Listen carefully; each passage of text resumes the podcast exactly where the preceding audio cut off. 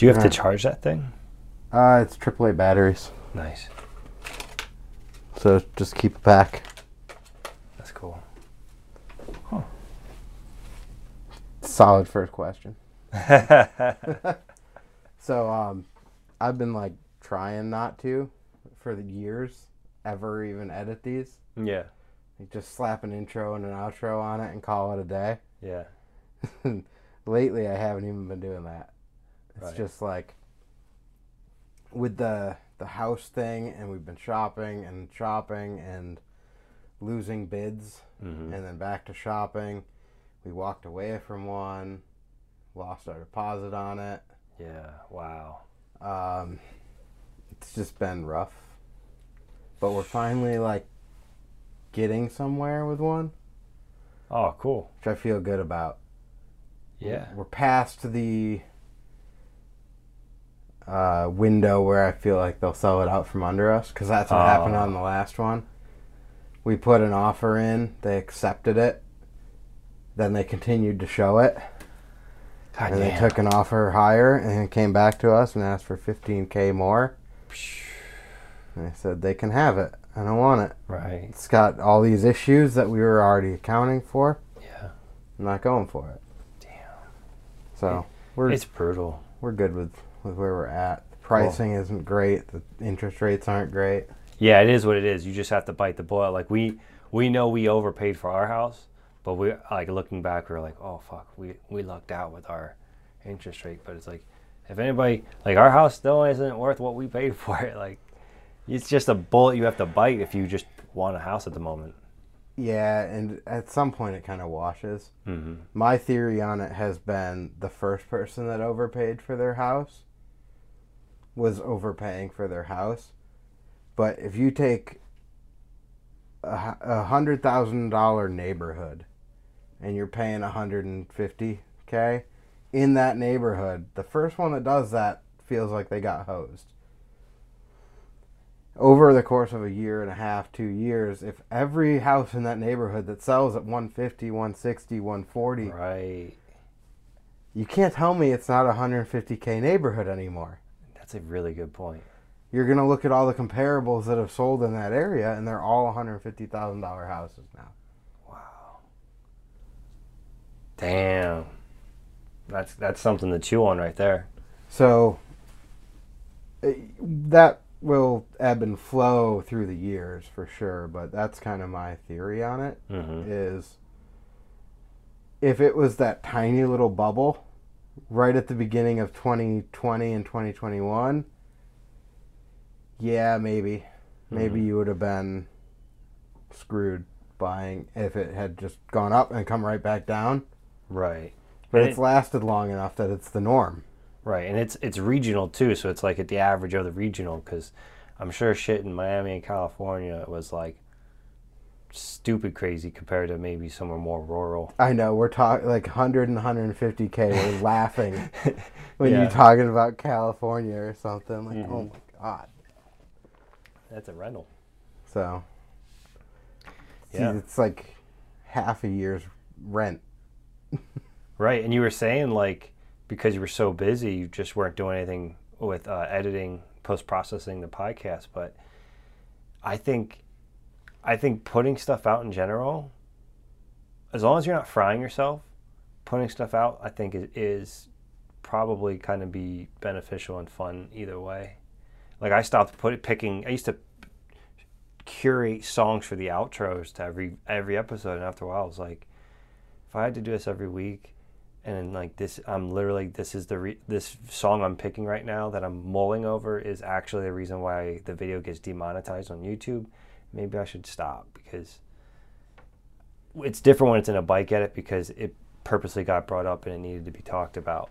But you know, if I'm just shooting myself in the foot because of my outro song, then shit, I might as well just drop those. I, you know what I mean? Yeah, yeah. You want to keep it going. Well, and that's that was kind of my thought as I was doing way too much with work, just hour wise, like always 50, 60 hours a week. Oh wow, yeah. Uh, trying to like still do jams and host events and do all that type of stuff, stay active in the scene and get out and ride and do do anything like that. Wh- Where's the time? Yeah. You know, now I'm sitting there recording podcasts and like it wasn't a ton of money, but I was doing maybe a hundred bucks a month streaming games too.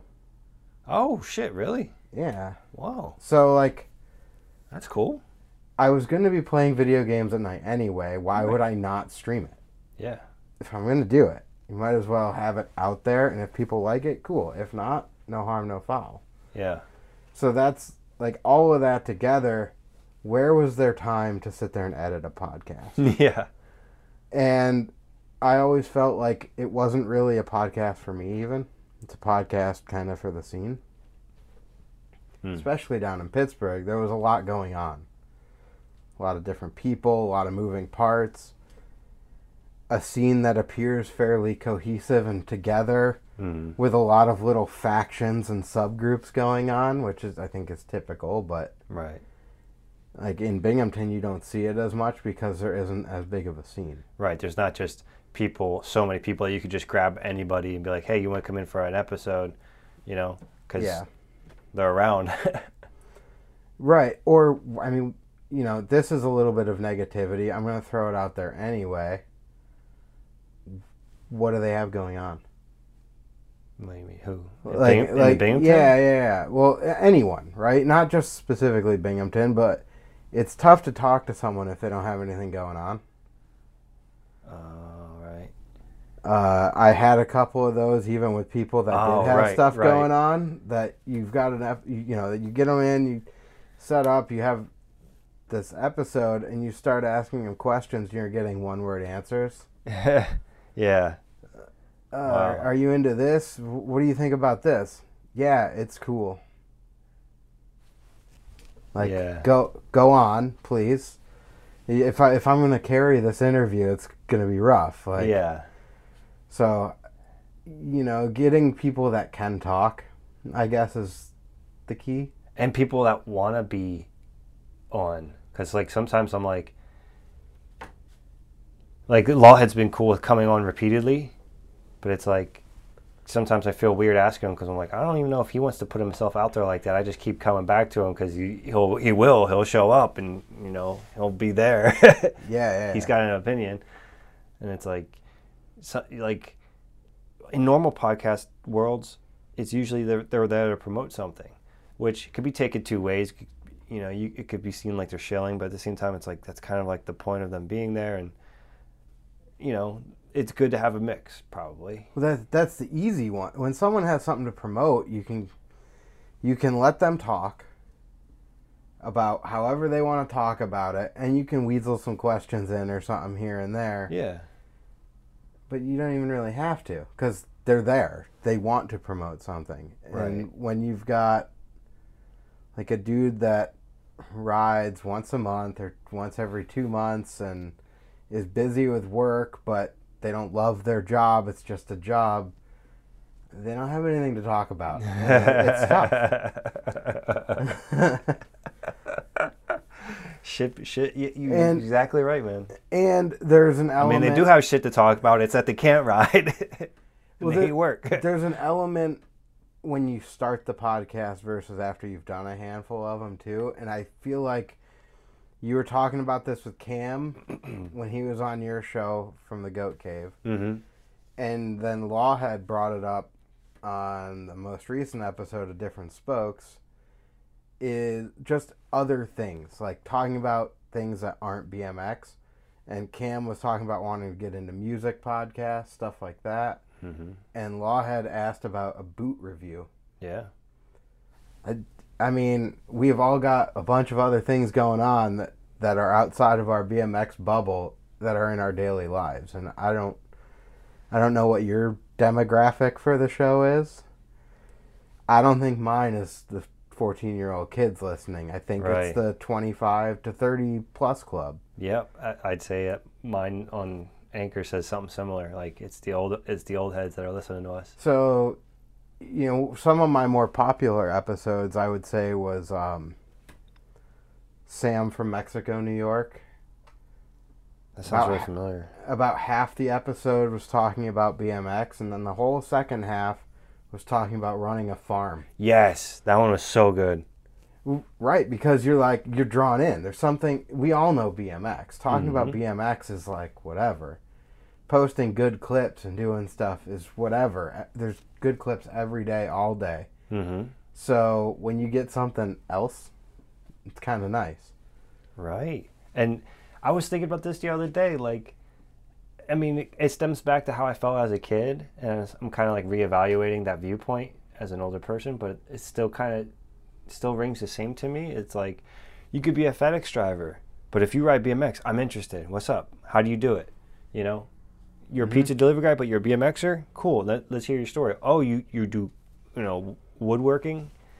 The fact that you ride just made you that much more interesting, mm-hmm. and versus like random person who's doing woodworking. You know, I'd be more interested in the BMX or woodworking person. Yeah. Did you listen to the Trash Fish episode episode that I had? I think. Um, his name is gonna escape me right now, but Trash Fish is his Instagram. He cleans out the river. Yeah, he used to ride BMX. He Yes. got hurt, and he like got into kayaking on the side, Yeah. and then yeah, his he just kayaks all the time and pulls trash out.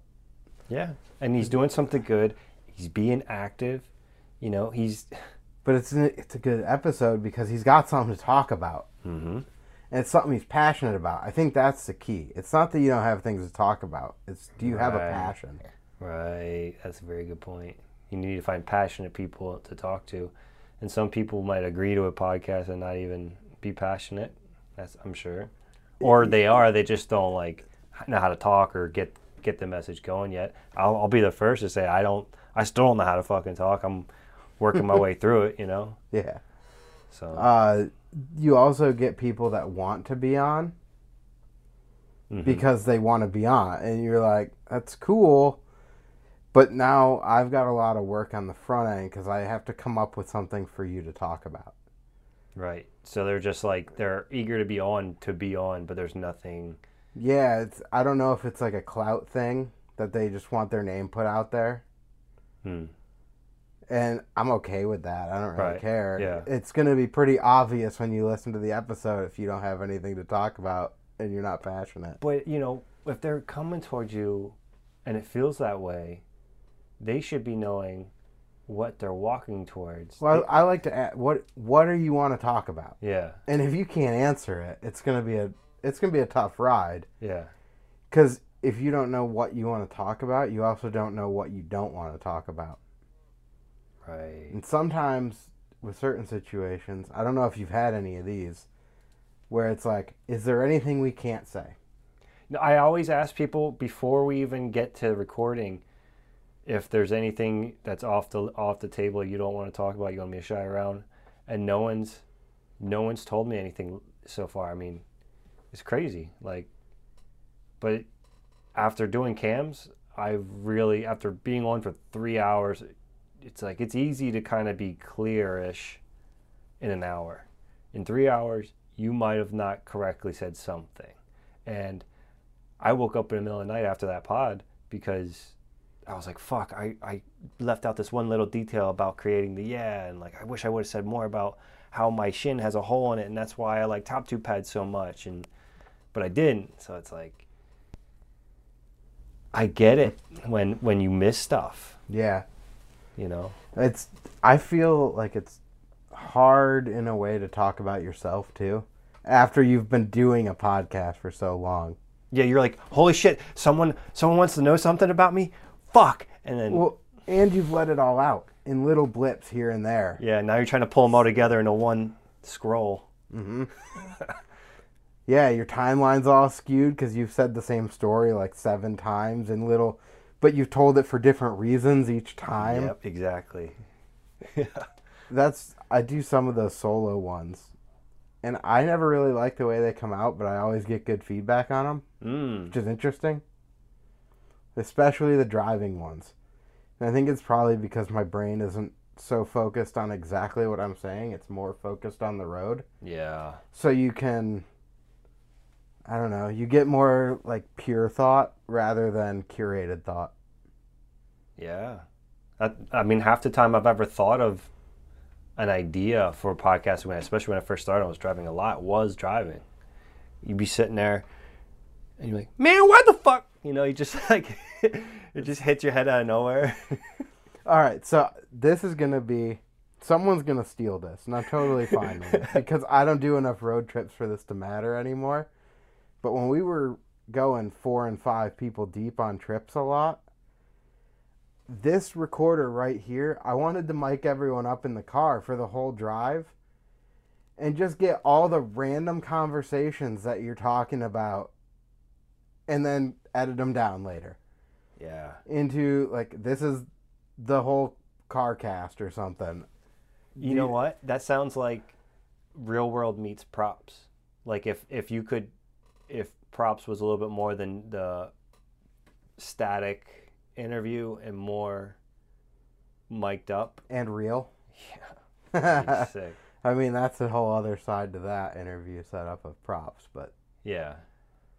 um, you know, you answer a question and they tell you, no, you got to re-record that. Here's what you need to say. Really? Eh, I've heard stories. Jeez. The BMX oligarchy. Yeah. we, so, we can shy away from that if you'd like. it's up to you. um, oh, I mean, there's, yeah, we'll we'll stay away. I think I've said enough for people to know what's going on. Um, but no, I I felt like it would be just a cool thing because we all have Mm. We all have dumb stories and dumb ideas in the car. Like, oh, one that always comes up, internal joke with some friends is if you're you got a flatbed truck and you start riding away and do a 180, you land forwards Yeah.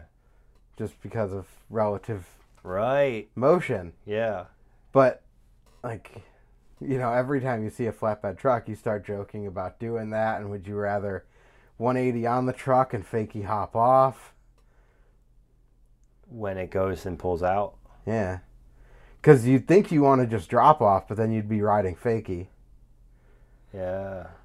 Like, all of it, it's just a hilarious thought. Now you're going to think that next time you pass a flatbed truck. yeah. I always I always ponder about like t- fakey shit, like um, similar shit, like turning around out of 180s. Like there's like, f- I would say probably between four and eight different ways of turning around out of fakey, and that's not including tricks. That's just like Mhm. how you turn around. You do a right foot, left foot, hop, no hop, slide, yep. and it's just Cabbage plant. cabbage plant. What's that? when you put your foot down on a half cab. it's a joke. Oh, I like that. That's a good. That's a good name for it. Cabbage plant. How'd that come up? Uh, one of our friends used to call it that. Really? Just anytime he would mess up his rollout or half cab, put his foot down, just call it out as cabbage plant. That's cool. Like Then he started doing them on purpose, and you're like, mm, something's not right about it, dude. It's like no matter what you do, if you half cab and put your foot down, it always looks bad. And now we got people that now that's a whole trick genre. But if you could do it like with a curb or something, where you half cab foot plant and then maybe 180 back out of it, like Yeah. full cab fast plant. Thing, Exactly.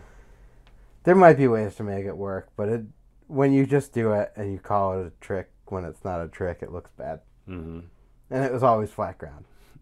Dude, before I could bunny hop, I used to just drive around and, and put my front peg on stuff, just cause so I could hear the metal. And I'm Yeah. like, I was like, oh, I'm almost cool. What'd you call it? I didn't call it anything, but What do you call it now? Because I've got a name for it. So I don't call it anything with the front, but I when I would do an endo and drag my back peg on it, uh, a la Behringer, Yeah. which I didn't know he like I didn't know he did those, and then one day he I saw it like a a video, and I was like, holy shit, he turned that into a trick. But I would call it a lazy ice pick. So I would probably call that a lazy toothpick, Okay. where one wheel's on the ground Yeah. and one grind device is rubbing. So I I always called the back peg one the Behringer grind just Right. because. yeah, Uh, I always call the front one a poser grind. Poser grind. Yeah, that's a good name But they're it. they're f- super fun to do on like a flat ledge, like a curved one, because you can hard 180 out of them. oh yeah. So you can actually curve around it, and your back peg never runs into it, and then just 180 out. Yeah. But then you mix that with. Do you know who James Miliota is? Mm-mm. He's a Maine dude, and he used to ride for fly bikes. He's got a whole bunch of like long solo cut videos that are super sick. He used to do three taps and then land with his front wheel on like a curved bench or something and run the whole thing around like that with his back wheel on the ground still and then do tricks out. So it's kind of like you can three tap into that. What? Here. So, all right. So You need a you need a bench. No, no, we'll call this the bench. Okay. Just be like three tap and land like this, Ah, right. and then like whatever out. A super cool aesthetic. Yeah, that's that's that's the new shit. I feel like that. Uh, James's riding was way ahead of his time. Oh, so- I like love his riding. So that was like what year was that when he was doing that shit? He's still doing that. so- Mm. but Oh, uh, that's cool. it it was around in the come up days, like when the come up was early. He was on fly. There's, there was a new Merritt video of some guys doing some. That's what I'm saying. Like it's like a thing that's taking a wave now. Some like weird flowy shit. Yeah. Yeah, I, I mean, a lot of his style comes from the fact that there's nothing up there. Oh yeah. He's Portland, Maine, dude. So it's just like fishing towns and stuff like that. Yeah. Wow. Uh, super cool though. If Hmm. you like, you'll have to check some of his stuff out at some point. Yeah, that'd be cool.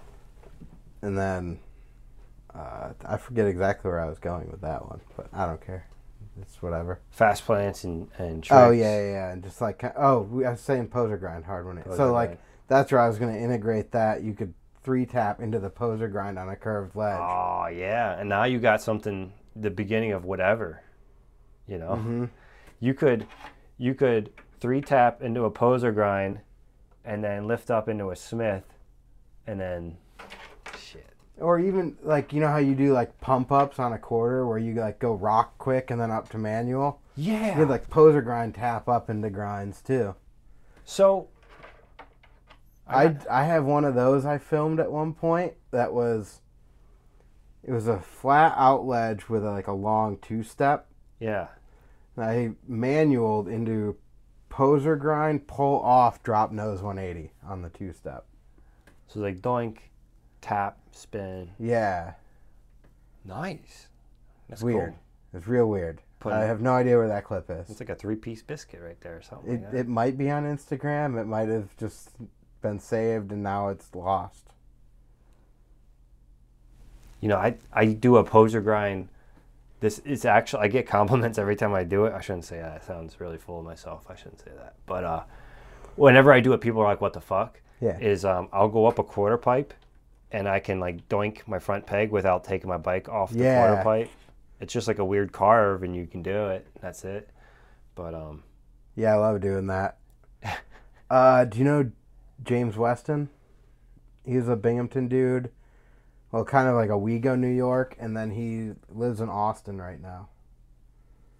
his name sounds sort of familiar. Was he in props? He might have been on one of the like Gypsy Caravan tours. Oh, okay. Um, James Weston. he would do that with his handlebar. Like he could ride up the quarter and get his bar end to grind, and then like drop back in. On the coping? Yeah. But like, well, on the deck behind coping, you know. So it's like you have to let go of your grip a little bit. So Like a carve?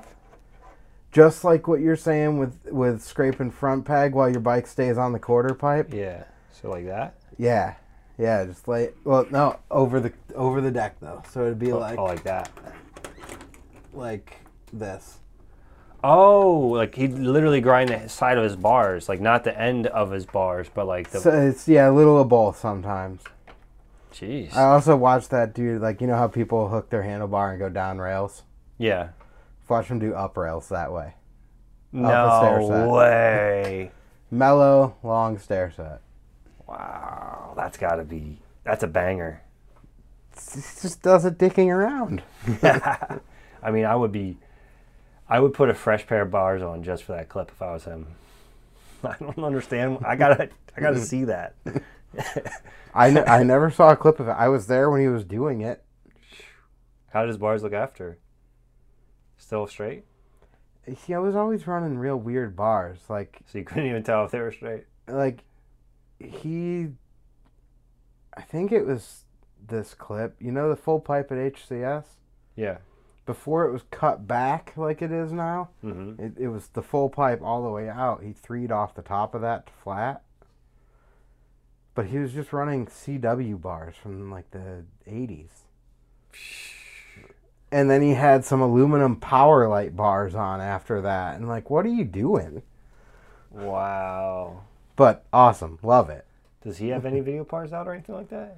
Yeah, he's got a full section in man, uh, BMX Super Fun Time, which was a video John Wally put out from the Binghamton scene. I have a full part in that. He's got a full part in that. You've seen my part from that, I think, because it's the one where I do the triple rail ride, side to side to side. Yeah, that does sound familiar. Fuck.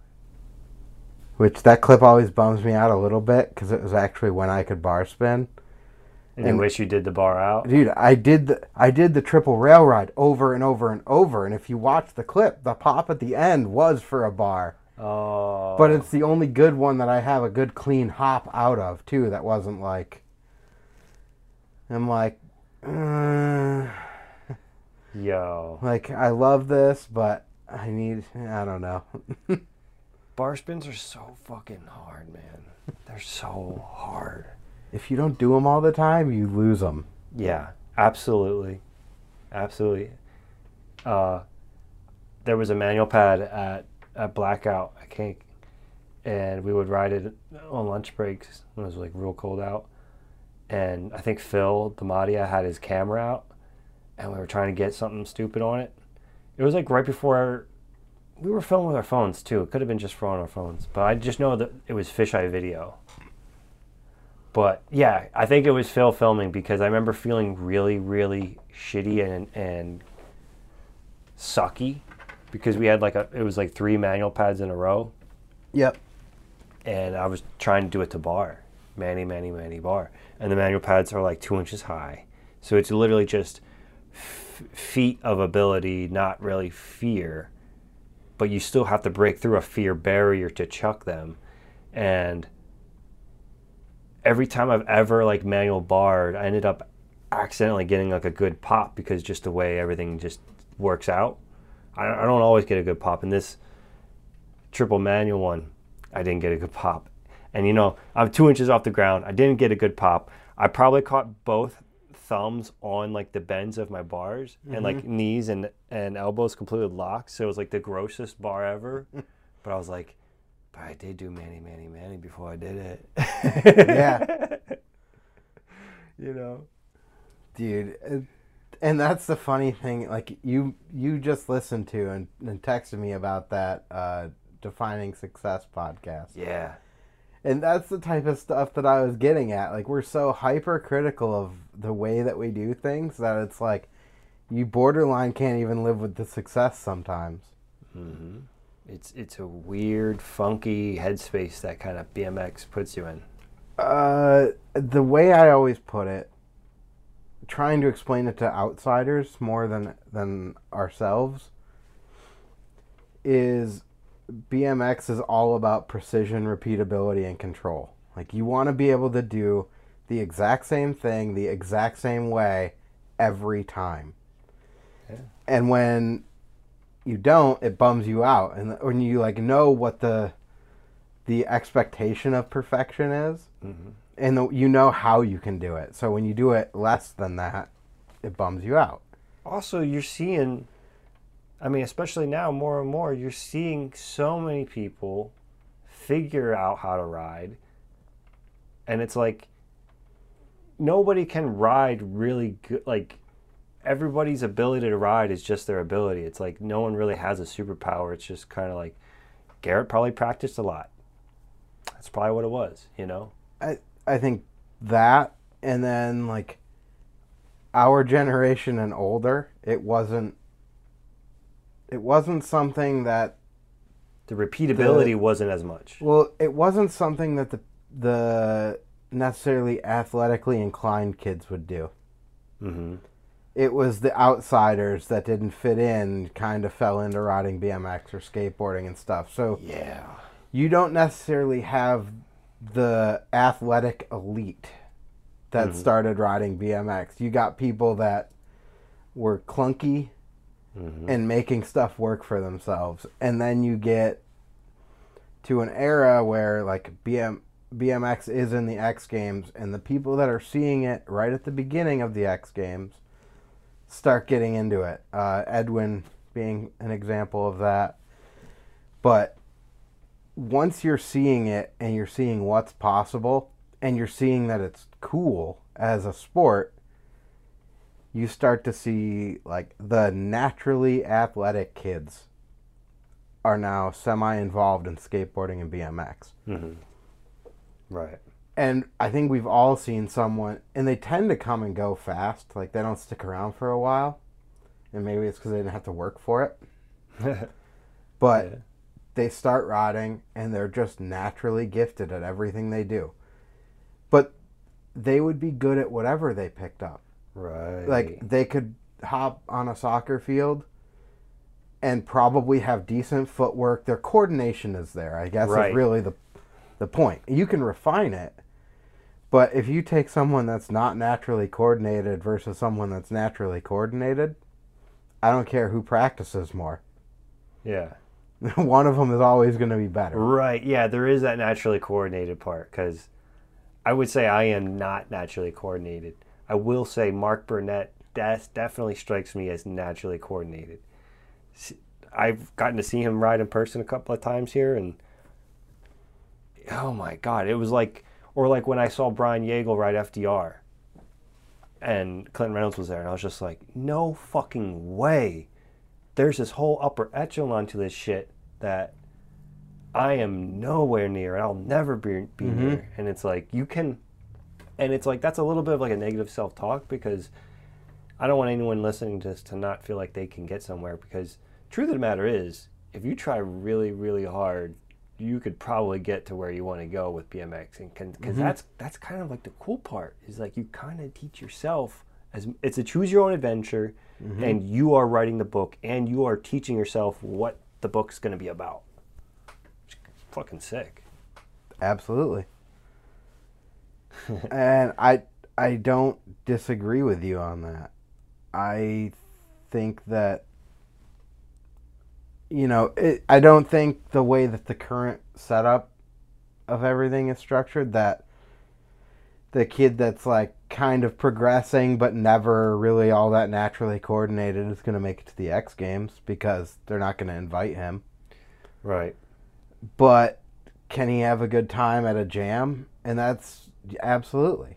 Yeah, and, and what's awesome about jams is seeing the the when it when a trick is when you have a jam and everybody's on a rail, everybody's taking turns. A make is a make. It doesn't matter if you were scrappy, if you were slow. It doesn't matter. Everyone's cheering you because you landed something, and that's kind of sick. Or all right, and I'm going to give you even another example then. You get kids that I'm thinking of a person in particular and I don't want to come off as like bashing him, so I don't really want to drop his name.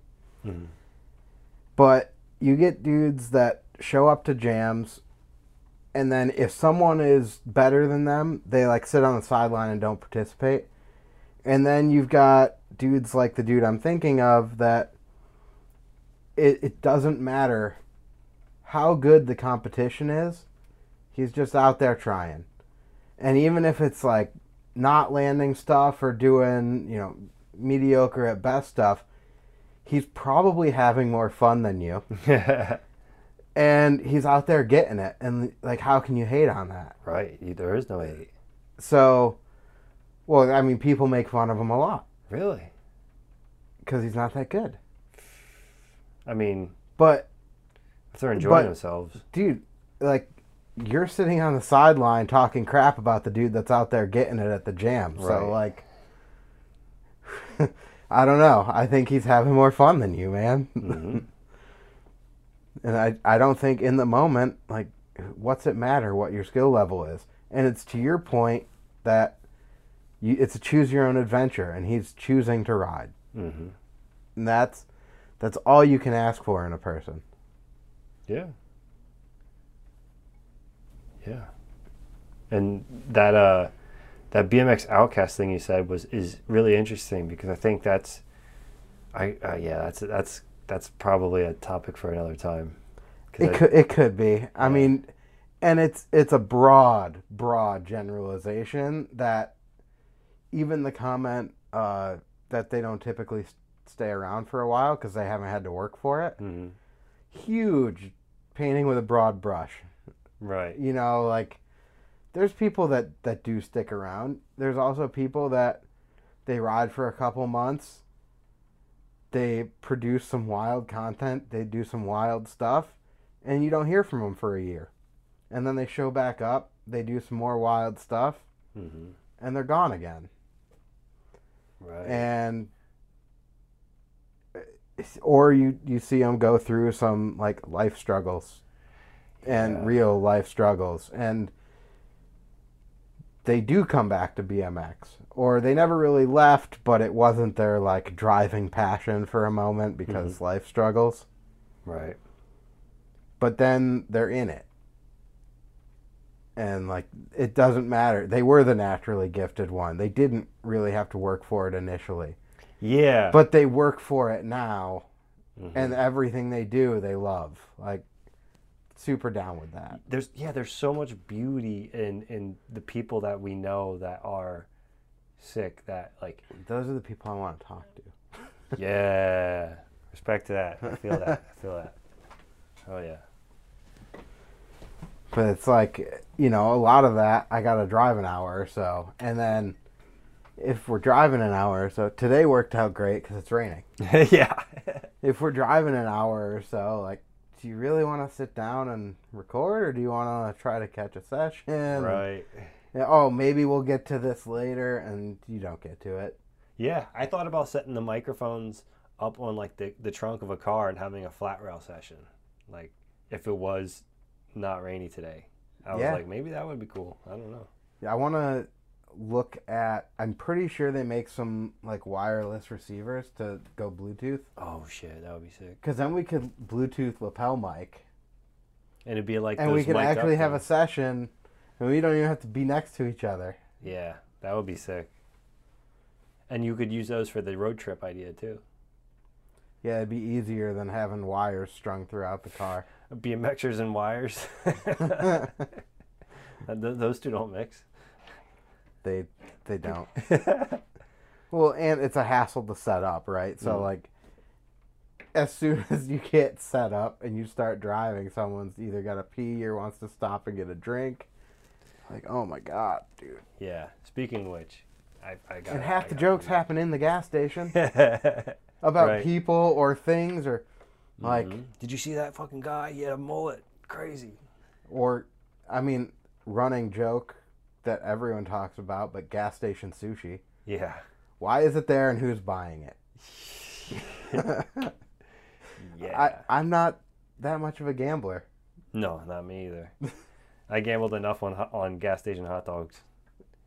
Right, but I mean that's got a reasonable assurance that they were pre-cooked Exactly. and then they were heated again. yeah. Gas station sushi, I know it's typically crab and not actually fish, Oh. Hmm. but still yeah. It's sushi at a gas station. It's not right. No. Yeah, that should be banned. If, if anyone has had gas station sushi, I want to hear from you. yeah, that would be a cool episode. But I don't trust you. oh shit, that's good. Uh, that's funny. Yeah, can I uh piss? Grab a take a piss real quick. Yeah, yeah, yeah. We'll just pause this. Cool.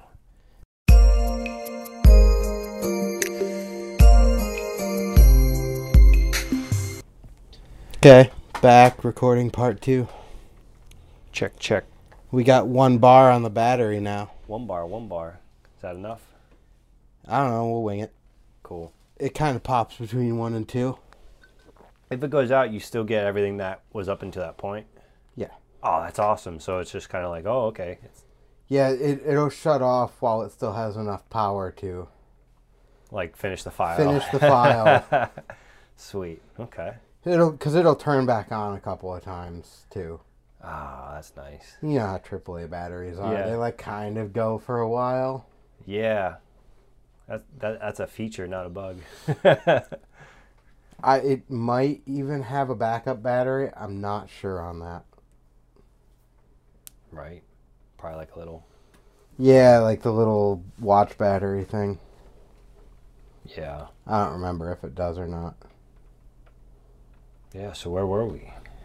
Uh, I don't know. Doesn't matter. Doesn't matter. Um, we were talking about other stuff that we're interested in.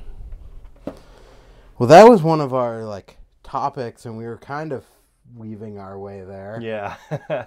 slowly. Um, that was the discussion. So yeah. People that that BMX and that also do other things. li- little bit of backstory to this episode, I guess, is I kind of solo recorded this, and I didn't like the way it was done. Didn't feel super good about it. And then Matt and I were talking, and it's like, well, this would be a way better episode to do with someone. Hmm. So, just kind of made it happen quick. So, it, if I don't post that original file, it'll probably be the first episode I've scrapped. Wow. And even like some of them, I've been like, I was gonna scrap this, but you might as well listen anyway. Right. Yeah. Might as well post something to post. So I don't know if I'll scrap it entirely or just pull little bits out of it, Yeah, maybe. you might be able to pull chunks. But the the whole thing started. Uh, the last episode, the I wrote mostly about a month before I re- recorded it. Which one was that? The the defining success one. The Oh, you, oh yeah, yeah. I was skate parks say. are like gay bars. Yeah. Which, okay, this here's this is gonna be knock on wood. No one's complained about that yet. It was an awesome uh, I figured it subject title, but it I was a hook. Yeah.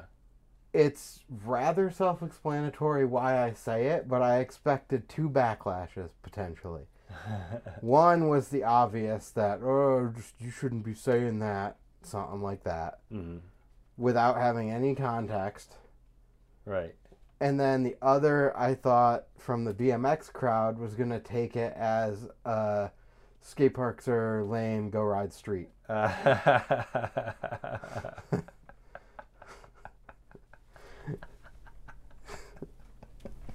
That was the that I expected that one to be the the initial angering point. and no one even took it either way. It was just kind of like neutral. I mean, I don't know if anyone listened to it, so I haven't checked the analytics, but like my listenership tends to be pretty low these days, uh, because I haven't been posting.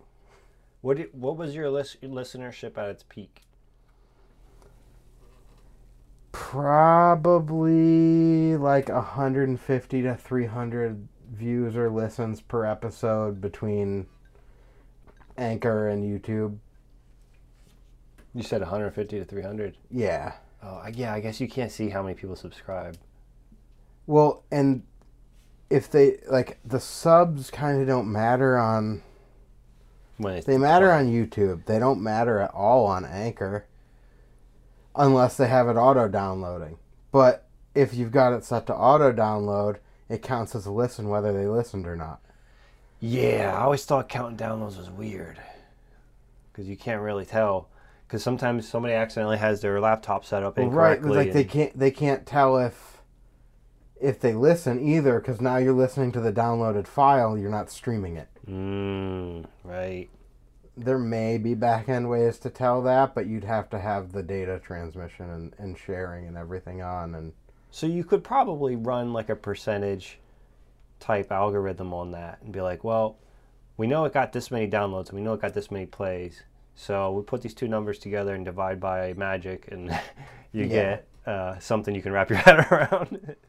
Well, and I, I can kind of figure it out because if I look at the numbers, my audio only anchor one, and you know wherever that's distributed, Spotify, uh, iTunes, Google Play, uh, Stitcher, all those like other podcast apps are all pushed through that one those numbers are always higher, like double or triple what YouTube is.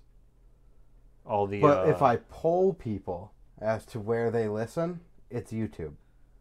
oh So either people aren't responding to the polls, which is possible, or there's you know, three to four times as many people have it set to auto download, but no one's actually listening on that platform. well, have are you familiar with Balaji, the Indian dude? No. I, I thought I might have sent one of his podcast. So he has an eight hour long podcast with Lex Fridman, and it is so goddamn good. I cannot recommend it more because it's just a stream of consciousness with no like uh uh or anything. He just goes for eight hours. I think they like took breaks and cut it up, but he goes and he explains how to like solve a lot of things. But one of the things he- mentions, you know, if I could pull one little piece of rice out of that eight hour long podcast, is that he talks about how India is the next place. Like, there's so many people coming online. Like, I remember being on Twitter when Twitter first started, and and being annoyed at the person screaming about cigarettes behind me and hate tweeting about it. And it's like, I got over that phase, and eventually look cringe looking back on it. But it's like, what we don't understand is that there's co- constant new waves of people coming into this Mm-hmm. and uh, so what I what could be happening is that there could be riders in other countries listening to your stuff, but might not be following you on Instagram to see the poll. Yeah. No, that's I. I'm not discounting any of those necessarily, right. but yeah, it's just interesting. yeah, yeah. It's like an interesting thing to see. It's like, huh? Where's that coming from? Yeah. And maybe no one's listening. Yeah. And also, I mean, then you run into how much of it do you have to listen to for it to count as a viewer or listen? Mhm. Did you see YouTube does that thing now where it shows where the most? I mean, you have, you've always been able to see it in the back end, but now you can kind of see on the front end where like the highest viewed points of videos are. Right, but then when you see that too, all right, so we'll jump ahead. Some of the other stuff that we listen to and watch that are outside of BMX, like I might not fully care about, but I'm like, it's just a way to pass the time, or I like Yeah. kind of interested. Yeah. Eh, you just look at it and you go, all right, I'm gonna watch this part of this video. right. and then you're you're adding to that metric that now it's artificially inflated even higher because I saw that's the part everyone's watching. hmm It's like if you had a cassette tape, you and you didn't know where everybody was fast forwarding to, you would never fast forward to it, unless it was word of mouth, Right. right? Or if like, Well, e- even if it's in the comments, like here, this is the best spot, yeah, you'll probably listen until you get there, or watch until you get there. yeah, But- When it's like, no, this is clearly where everyone watches. Why am I watching all the filler? hmm I watched this one video yesterday, and I don't know what it was, but it was like the comments on it were like, "I came here for this and some some some total clickbait," and I'm like, "Yeah, that was clickbait." It was like it's so weirdly navigated around it that even I didn't get it right away, and I was like, "Yeah, they kind of did just skate around everything." I was like, "What the E- fuck?" Everything is clickbait. It's really gross. uh, you, like news headlines and everything are now clickbait. Instead of just saying what happened, like Mm-hmm. I guess when the headline is so descript that it tells you the whole story and you don't have to go read the thing, it really doesn't help them get like ad revenue Right. So they need it to be like, oh my god, you won't believe this thing that happened, and then, hmm you know, they're playing on your curiosity. but uh, I, do I care? Right. It's like holy fuck, Cult just made pink tires. You you won't believe the colorway this new brand put out, and you're like, what? But yeah. yeah, if the if the headline was Cult releases new pink version of tire, you're like, next. Yeah.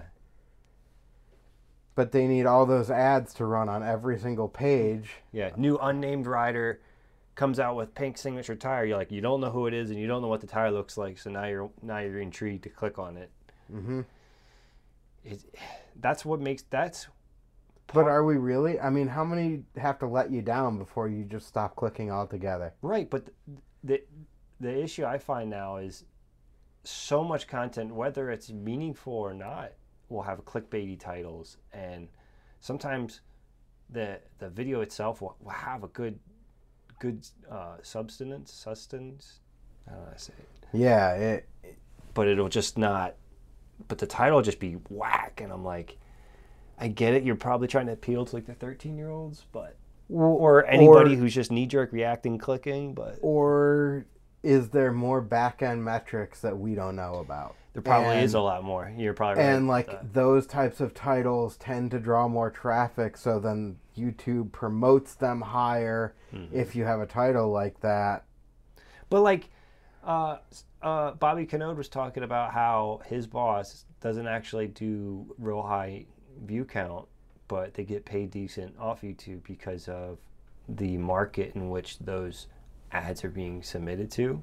So if so if we if if BMX took a page out of Andrew and Matt's hat, they would gear some of their stuff towards people who have mortgages, and then maybe the YouTube ad revenue would pay more, and we could get somewhere, motherfuckers. Maybe maybe. i don't think i don't know if mine even runs ads or is mon i don't know if mine's monetized I uh, I after listening to the Augie pod on Canode, it was really eye opening. I was like, oh shit, so you can kind of like sort of make money off this. But I went and checked my YouTubes, and it's I have to have a thousand subscribers. that's what i thought you have to there's like minimums before it'll monetize anything Yeah, and it's like I'm at like 140, and I'm like I'm like thinking to myself, that's kind of like a lot, but it's really not. But it feels like it's a lot to me because I've it's never known anything different. it's a lot compared to think about your typical user versus people that are trying to be on there hmm why are you using it? If you're just like showing your friends some stuff and it's a place to upload it to, then it's whatever. Yeah. If you're trying to run it like a business, yeah, that's like not good at all. Yeah. I'm in the same boat as you. I think 140, 150, something Yeah. like that. Yeah. But like you know, are we doing all we can do to promote it and grow it either? No. right. Uh, I've always said with Grindworks that if it reached the point that it had to be a full time job, I'd probably walk away from it. Mm. I don't necessarily want it to be. I want it Mhm. to facilitate doing fun stuff for myself and my friends. I want it to facilitate good things for the scene. I want it to help grow the scene. Right. But that is able to happen because I have a full time job that pays my bills. Yes. You can. Yes. so like I can leech money off of myself to facilitate doing cool things for the scene because it's partially offset by whatever Grindworks does or doesn't generate, which is mm-hmm. usually not anything. It's a losing venture year over year, but Yeah. I'm. I'm at that point now where I'm trying to figure out what to do because I want to keep my side project as a side project. But if I if more money comes through this coming year than last year, I will be popping up on, you know, the freshly hired tax man's radar. So okay, now I'm at a point where like I still want to keep this as a hobby, but when you start thinking in your head about like, all right, trademarking, all right, you know, tax ID number. Like it's easy for your for I mean, it's easy for me to go down a rabbit hole of like becoming big big BMX brand when Mm-hmm. reality is like just like you said, if it if it came to a thing where I'd have to go full time, I don't know if I would. You know, I I would have to be making really good money in order to do so, and it's or- like I don't think it beats. I don't think it's ever going to do that. Or do you become more exclusive where like you know okay yeah i could do this more and more and more and really run myself into the ground over it or i could make my stuff a tier nicer charge a lot more money for it and do less of it mm-hmm. But then but either way, you're going to hit that money mark. Yeah, Yeah. well, you're hitting a money mark. The money mark's not really the concern on my end. But the tax thing is funny because, like, you can only claim a loss year over year so many times as a new business before it's like, mm. Before that raises a red flag too, or well, yeah. And a lot of the things I've been told, you know, when I was first starting out looking into all of this was I was told don't start a business. Don't register it as an LLC. Don't do this. Don't do that. And I, every time I'm like, why? mm-hmm. And the answer that I was given was because you're not a business. You're operating like a business, but you're a hobbyist. Mm-hmm. And you don't have to have an LLC to run as a sole proprietor. If you make money, you have to file it on your taxes. So either way, you're filing it, so it, it doesn't really matter if it's Right. that official. Right, but like you can't claim the losses in the same way. Mm-hmm. If you spend your sole proprietor money to host a jam, you spent that money. Big deal. As an LLC, if you start, you know, hey, we brought in this much money and then we spent triple it in giving product away and trips and everything, all in the it's a guise of self promotion almost. If you're like, well, yeah, I took my homies on a trip to Chicago and we got a hotel and we ate dinner and we did all this and the gas was paid for and we got a rental car and that was paid for and I write it all off because I put out a couple Instagram edits and a YouTube video about it Yeah. as promotion. Is that cool versus like the thousand bucks I made for the year? Yeah. So what do you mean? What well, do you think I mean, is the I'm saying it's like a write off yeah. And but so what the what my tax guy told me Okay. multiple times was that even though you're making money, it's a hobby, it's not a business. right. And don't get the two confused because you can claim a loss to grow a brand the fir- or a company the first couple of years. But what's your end goal? Right. at some point you have to start making money or they're going to come in and go you can't do this So they would stop you. well Or not stop you, but they would give you a letter. if you really were doing that Yeah. to go hey look I've, i'm going to create a brand i'm going to make minimal money off of it but i'm going to use it as an ability to write off a bunch of trips and fun for us all Yeah. yeah that's not cool that's fraud That's considered fraud. wow. But what if? But if you made.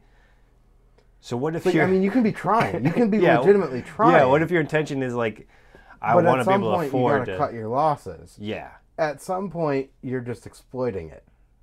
Right. And okay. if if your Gotcha. goal is to not grow a brand, and your goal is to do this on the side and have fun, Better off. then keep in mind it's a hobby, and that's been the the general recommendation. So like, even though I technically could take all these trips, even as like sole proprietor type stuff, you could take them, you could write them off, you can justify how it's a business expense. But at what point is it hairy? And I just don't. Like I should Yeah. to a degree, but like deep down, I know it's just like we went on this trip because it was going to be fun, Mm-hmm. That's why we did it. Right. And if if we're doing it because it's going to be fun versus doing it because, well, uh, it's a mission. Mm-hmm. I don't know. It's uh, it's a fine line and a big gray area. I feel like. Yeah. But yeah. Okay, it's Because good- everyone's situation is different with that area. When and I think as long as you were really restrictive in how much you actually spent, if you were breaking even after the first five years, I don't know if anyone. I don't know if it would be a problem. Hmm. But if you're claiming losses to offset your income Ah, right. You can't be on your taxes losses. because you went on fun trips with your friends, that's where it's a problem. right. Gotcha. So you have to be growing more or less for it to be a, a reality in that sense. Right. But it, it's been interesting because it's like it's sole proprietor, but it should be more. I always feel like it should be more. Mm-hmm. It's teetering on it. It's like the next stage. Right, but at at what point do you go? You got to take what I'm just saying. I if it got to that point, I wouldn't go full time with it. I'd rather walk away. Mm-hmm. It's not a business. Right. That's a good way to look at it. So, what if, what if, for example, uh, I'll use myself as the example because Yeah. it's easiest for me to wrap my head around it. I like to do. I've been doing uh, design work for Animal. It's fucking. I can't believe I'm sitting here even saying that, but um, I would like to do more design work. Yeah. So basically, if I, as a graphic designer, as a freelancer, would I would I want to turn myself into an LLC or anything like that? So, all right. So that that becomes its own separate thing because I'm in the same boat with stuff I would like to do, or what I see myself doing moving forward Hmm. with Grindworks would be. If I chose to go this route, I would want to do some level of like actual industrial design and third party engineering Mm-hmm. for companies and um, like consulting type stuff, which you need an entity for that, and it has to be a liability, like limited liability, where you're a step away from any liability the company has. Right. Wow. So at that point, what you would be doing, so in your case with graphic design, you may set up the yeah, or you may set up like something else as your graphic design entity. Mm-hmm. And then the yeah would just be a division of that where you can have this other income stream into that, Yeah. but it's not a primary. Yeah. And then, because then, because like my freelance, it's like I'm not necessarily gearing up to do the freelance to take over my job. It's just I get to do it when I get to do it. So then, But it will be profitable. It's going to be the key. Like Yeah. there's no way it won't be profitable. right. So, so if that was even registered as an LLC, it wouldn't be a, a as big of a deal because it would be more profitable. Yeah, it, you don't have to be like targeting a million dollars a year or anything, but it is a business because it will make money. And I don't I don't know how your approach to the yeah is and has been, but like like I said with Grindworks, it's been to facilitate doing cool things for the scene. Yeah, it's. I want to. I I think about trying to do an event, but it's like, the Grindworks Jam is the event. Like to me, that is that's my favorite event. If I had to say that the yeah had an event, I'd say it would be your event. You know, like it's that cool. It's that fucking cool. Yeah, and I didn't do one this year. yeah, I mean, Well, you did that little jam, that street jam. I did. There's so there's a couple of things with that. One, the Pittsburgh Jam turned into this abhorrent fiasco because of drama. Mm-hmm. And like I mentioned before, that the, the scene appears very cohesive, but it's got little factions, and it. I don't know how it got as bad as it got, but the when I left, we had talked with the one crew, mentioned, hey, this is what we're gonna do. I want you to formally announce at this year's event that next year you guys will be taking it over, because you're the only other crew down here that's doing something. Mm-hmm. So it makes sense. And some other people got upset that, well, you know, are they really the right people to be taking over the Grindworks jam? Blah, blah, blah. I said, it's not the Grindworks jam anymore. It's their jam. That's mean- what we agreed on. yeah. So, And that one wasn't at a specific place either. That one's not like the HCS one. right. So it's like anybody can throw the fucking jam. Well, so these two groups went back and forth until both of them canceled it, and a third group came in and threw a jam, and it was like, I, I, I'm okay. Uh, that's life. I, in a but I was like, at one point, going, "Are you really gonna make me throw this jam that I don't want to throw from New York?" Like, kids couldn't get along, so dad had to come home. Some responsible adult had to come in. Yeah. But like I'm glad that something happened, but what'll happen next year, I've got no clue. Hmm. And I know some stuff has happened. Those those groups have worked out their kinks. They're like as far as I know, everyone's cool, oh, cool.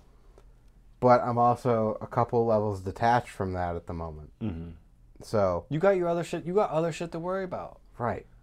So then And you you do do a lot too. On top of having as, as much as you do, you still do a lot. You still make it a point to to to be out there and to share. And I don't know if anyone gives you enough credit for that. I don't look for it. So mean- I, don't know if it's out there or not, but Somebody needs to say it. Is all I'm saying. Because like I'll take it. BMX is an illegitimate father to itself, and the more responsible men we can have, the more responsible people we can have, in general, the better. So, thank you. uh, with the the Binghamton Jam, obviously HCS has had like a slew of things happening, Yeah. and I've not said too much about this. I'm relatively in the know. Derek is the person that I need to talk to and get the full backstory on a podcast, Mm-hmm. but he's waiting for resolution Ah. still on certain things before I think he even really wants to talk about it. Absolutely, that makes So- sense. He was hopeful to have everything resolved. He was hopeful, and like this would have been, I think, 20 years open for HCS. Mm. So he wanted to hold some sort of jam, like a 20 year jam. Yeah. Well, he's still working through some of the details on that. We're clearly past the time that we could do that. But I, you know, kind of figured if you want to do a 20 year jam, you should do it. I don't want to, I, I will help and I will promote, but it should be your thing, not mine. Mm. And then we can pair it with a street ride or something. You know, we'll just do both, whatever works. Didn't really work out Mm. um, fast forward up to like the the quick pop up jam that we threw. We had been talking, uh, Cam and myself, about doing some sort of like backyard barbecue and a quick little ride. And he's got some stuff going on in his life right now that he it makes it hard to plan. Mm-hmm. And I kept kind of throwing it out there like, hey, when? When is a good time? We need to do something. When, when, when? Give me a date, pick a time. Like, that's the hardest part of throwing a jam. If you try to find a time on a calendar that works great, you're never going to even pick one because we're all too busy. Yeah. But if you just go, hey, three months out, two months out, whatever, like, this is the date, this is the time, figure it out. Right. you can work for it and Yeah. somehow it all comes together um so i kept pushing for that like when when when you keep you want to do this when Mm-hmm. and i asked that week when do you want to do it like this weekend or the next, a week prior. I never got an answer on that, and I, and I waited right up until the last day. And I'm like, okay, can't wait anymore. We're just doing it this way. Hmm. No, Right. no sponsors, no prizes. Only one local showed up. Hey, that's Uh, a bunch of people shit? came from out of town, but only Yeah. one local. I mean, Which is like it is what it is. You got a day's notice. yeah. But that's kind of that day's notice shit is fucking cool. Like uh there's this DJ dude Diplo and he was on Twitter and he's like I'm to be at this place this time. And then the next tweet is like, you know, hours later, he's sitting there like with this big ass crowd and all these people dancing. He would do like these pop up shows where like he was basically street riding as a DJ because he was finding like, you know, like under the bridge spots where it would be cool if there was like a dance club Yeah. set up and he would do it. And then he would film himself getting busted by the cops at the end. Yeah. and it turned into like a whole thing and it, it, it creates a kind of um, immediacy so i think i think they're i think you're onto something there it, it might have felt very from the hip at first but Well, i think it's kind of cool I I wasn't scared of it because I've said for years you don't have to plan a jam. right I'm like you can put as much work as you want into it. This is going to be like a recurring thing I think at this point. but it's all recent. So, uh, you can put as much time into planning a jam as you want and effort and getting sponsors and everything lined up. And there's no guarantee anyone shows up for it. mm-hmm And it's as much time and as much effort as you want to make it. You can throw a pop up jam 24 hours in advance where all you do is post on Instagram one little crappy flyer. yeah And again, there's no guarantee anyone shows up, but I guarantee you anyone that does show up will have fun riding circles in a parking lot if they choose to. yeah it's it's like a group invite in a way you know Group- Now, the the Grindworks jam back to that at HCS, like there's been year over year that's gotten more and more fun and more and more crazy. mhm. I feel like a break from that has been good in a way. It's given me some time to recharge, but it's also it's also given people a break from it so that they don't necessarily come back with high expectations. right So like last year we couldn't do it at HCS. We had to do just a street ride. mm-hmm. This year we didn't do it at all other than this little pop-up thing. So I I think if we can do something next year it'll be real cool. yeah But I don't know if it'll go as like hard as some of them have been in the past with like getting multiple vehicles and destroying them and like mm-hmm. because it started with one then at one point we had two and then we had two again and like all right this is it's fun yeah putting trans i mean if you guys just had one car and you just had that little transition kicked up to it to me that alone is just they got to be the right cars like Yeah. it's that transition meets those the small uh, sedans perfectly Yeah, you're walking around in the junkyard with a tape measure, just measuring the bottom door hinge to everybody's cars. yeah What's that boy doing? I don't know. He said something about tranny. I mean, you can control it a little bit by just airing up or airing down the tires. Oh yeah, right. That makes sense. Cam always wanted to do it with the cars running and drive them. Oh God. And I'm like, it's such a bad idea. You're going to run your friends over yeah, because something's not going to go right. yeah. We don't we don't need any any any gnarly shit happening. Let's keep it fun. The fucking axe, whipping the axe around's dangerous enough. Dude, that's so good, though. it is. It is. uh, that, the dude on that shirt was so freaking stoked on that shirt, by the Oh, way. awesome. he had never seen your photo, the Oh. angle that you had. He had only seen it from like a couple other angles, so he's like, what is this? Sweet. that was awesome. That, that was your brother Matt, right? No, No. Who was it? uh, James something. Oh. James Kramer. Sweet. Shout out to James. He was the axe man on the car. I uh I, I- I love screen. that- I love that it was it was planned in a way, but it felt so raw in the moment. Cause so Derek handed him the ax Mhm. and goes, Hey, can you go cut the roof off that car so that I can overpegs it? Yeah.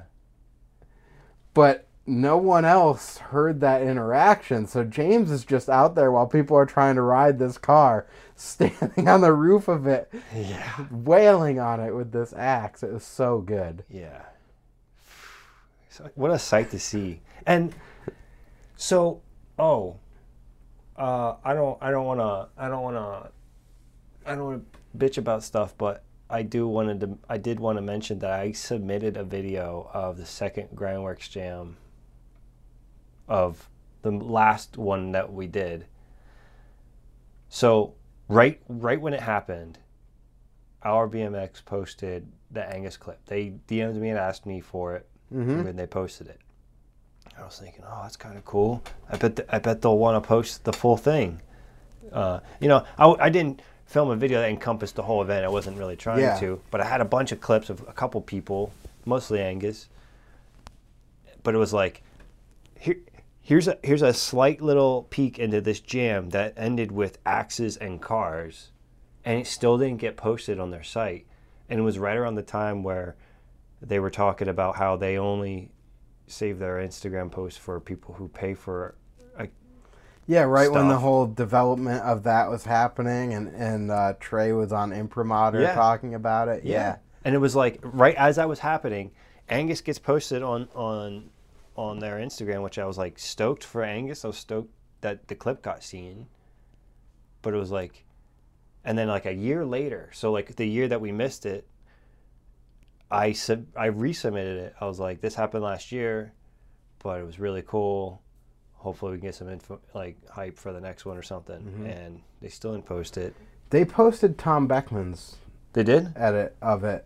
Oh, that's cool. At least something got posted. So, my understanding, and I could be wrong on some of the order of operations on this. My understanding was he submitted it, and they weren't that interested in it. hmm And then the Angus clip blew up, and then they came back, and they're like, "Ah, "I guess we could be interested in that." Wow. Huh. So I could be totally wrong on that, but that's a And it's like, why? Y'all should have been knowing that this thing is fucking dope before Angus hopped on the goddamn rail.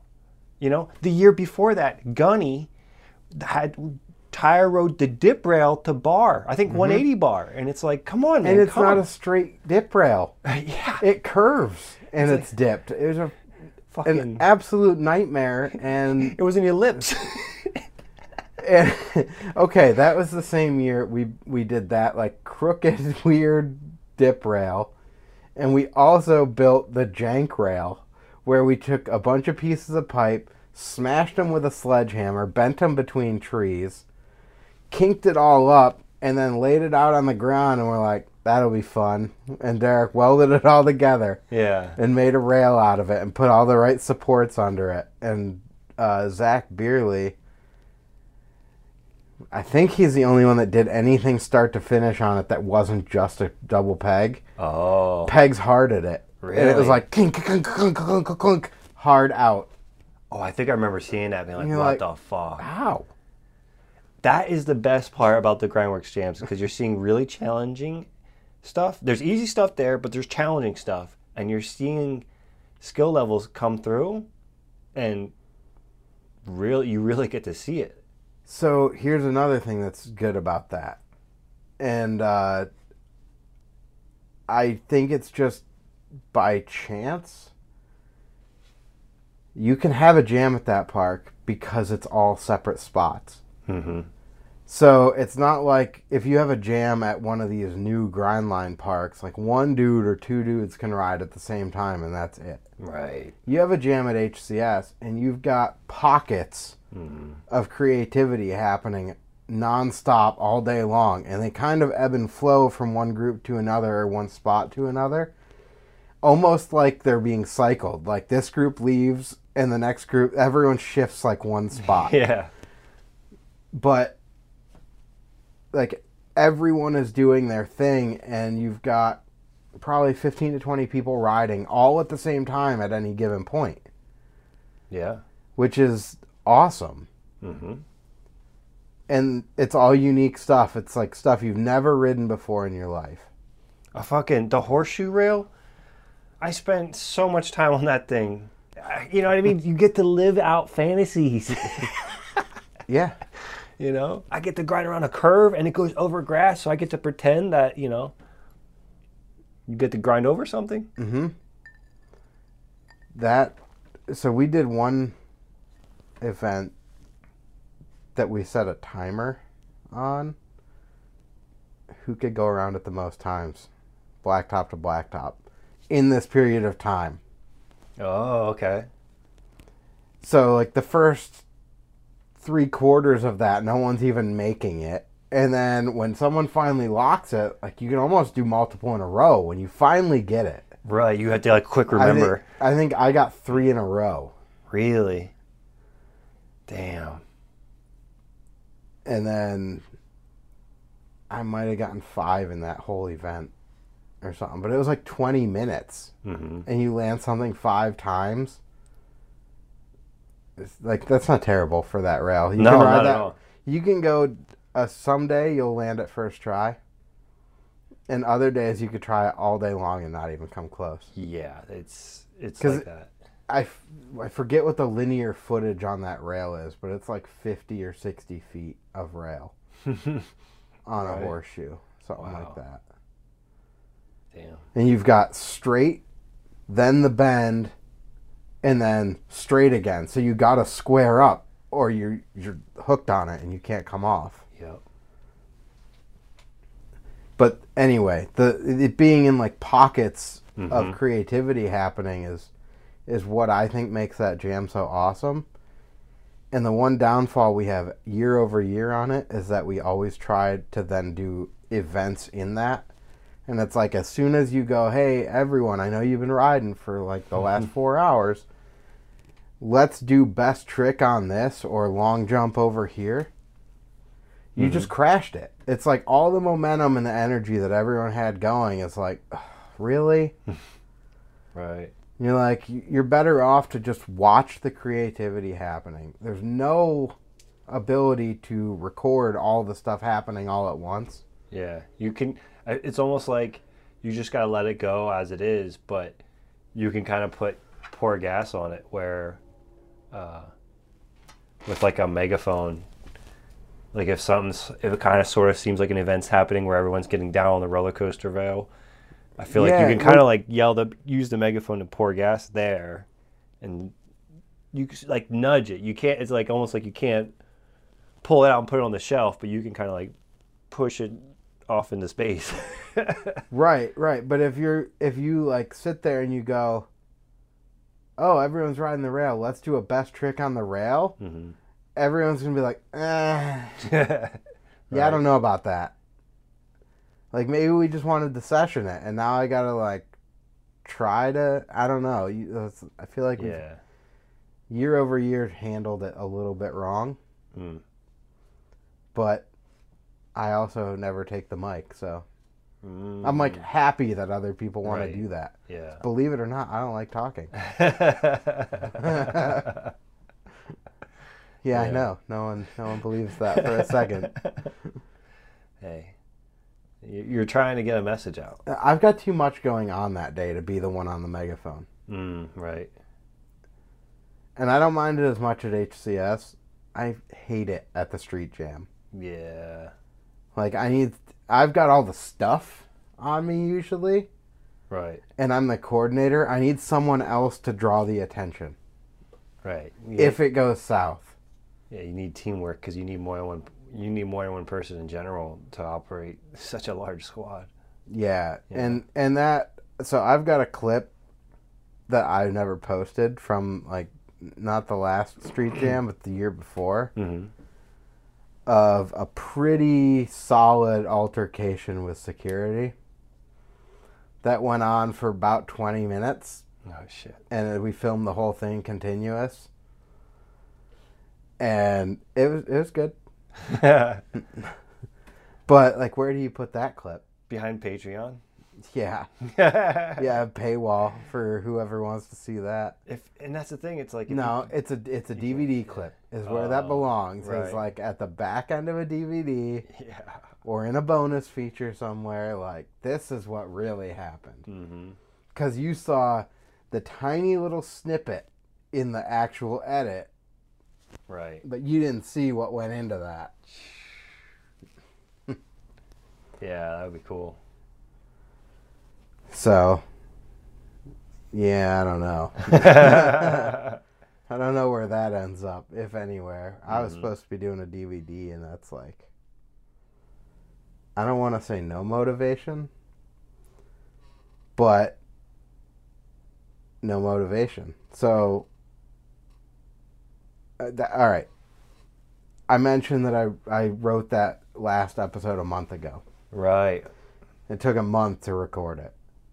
Some of that was what I was talking about at the beginning of this episode, where like, or even maybe it was before we started recording, that my room is uh, like butted against everyone else's. So if I'm talking late or recording, everyone can hear me. Mm-hmm. Plus, that like hinders your ability to have genuine thought too, especially when it's not like great. Because some of that episode wasn't great, and not like all positivity and happiness. Right. Uh, just real. Mm-hmm. but I pulled it up in a hotel in Pittsburgh. Like, I'm literally sitting here doing nothing. I need to record this episode. Read through it, made a couple tweaks to it, read through it again, and sat there for 45 minutes staring at it. Why? No motivation to oh, record to it. it. Oh. and like just I'm like okay just hit record all you have to do is hit record Right. so i did it uh, you might have known listening to it that i was like a little bit softer than normal not so energized Mm-hmm. but very hyper aware of like what's happening and i'm like no you need to do this right now Mm-hmm. There's no more sit on it and just I'll do it another day. Right. So I recorded that and then as soon as I finished it I hit record again. Oh. And that was what this episode was originally Whoa. was about like lack of motivation and then like other things kind of going on. Yeah. But I think I talked about like we're supposed to be doing this video. You're, we were recording stuff and it was supposed to be one all street which I don't believe in. Hmm. and I can come back to that point. but to um, it was a crew that half of them stopped riding halfway through filming it. mm. So, now we've got like these blips and pieces of like people's riding, and then everyone was trying to film their own double angles and post them on Instagram, and it's like, dude, if you post the clip, I'm not using it. Right. And they're like, well, I didn't post your version of it. Okay. You're right, you didn't. But what's the difference? yeah. Or we'd record something, and like, just for an example, if you say, like, Pegs Hard 180 this up rail, next week on their Instagram, you'd see Pegs Hard 3 on that up rail. Well, uh, this is garbage clip to me now. It's filler. Right. What am I going to do with it? So I've got a lot of that. You get a lot of that with people in general where you're progressing. So, like, even the stuff we were saving Mm-hmm. was it's like you can watch this dude's progression, which is cool. But, like, they did 25 feeble hards on progressively larger things. Well, how many of those do I need to use? Yeah. one. I need to use one. yeah. Maybe two if there's a reason to use both mm-hmm. clips. Right. But the video kind of progressed like that. And then with people not riding, then the, the group kind of changed. And now I've got all these like partial parts over here. Mm-hmm. All the while, I'm getting clip after clip after clip every time I'm out filming with these dudes. I could probably put three video parts together. Shit. probably. Damn. Not that anyone would want to watch them. Yo. Yeah, That's, a, no, a I don't. I don't believe in that because I I know there's there's something for everyone in there. Yo, and a good song and good editing, you, anything's watchable. you know what I mean? So I'm like I still sit there and every once in a while I'll go through and watch through the clips, label more of them, file them off into each person's folders, Mm-hmm. but no one sent them to me when they were supposed to either. Mm. at the beginning of the project, every couple of days, once a week, send me your clips, and we'll get them all filed and everything. And everyone stopped doing it. Mm-hmm. And then I got like an entire dump of a thousand clips from each person. Because I asked them for everything. I Mhm. wanted every make, every like attempt, even if it was that you just took your foot off.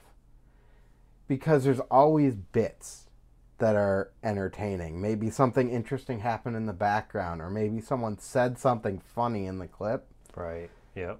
that I want to just pull the audio cut of. Mm-hmm. All right, thank you. And they did a thing in one of the old HCS videos that was just called the frustration section. Oh, so instead shit. of having a crash section, anything that took 40 plus tries, it would just be rapid fire of the not land and watching the people get more and more frustrated Oh, and shit. scream and stuff. So it was really entertaining. like a snippet of each attempt. Yeah, because it it almost shows more than the crash section shows. Right.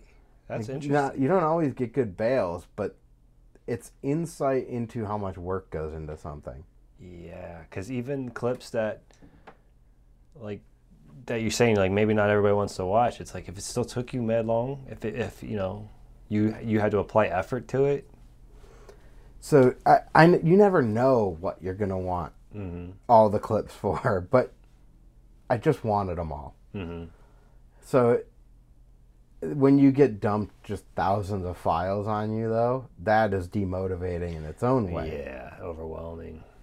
Because then it's it's back to the point of well, you should have just sent me the lands then, because that's now I'm just gonna filter through and I'm gonna dump all these in a dump folder and probably never come back to them. Mm.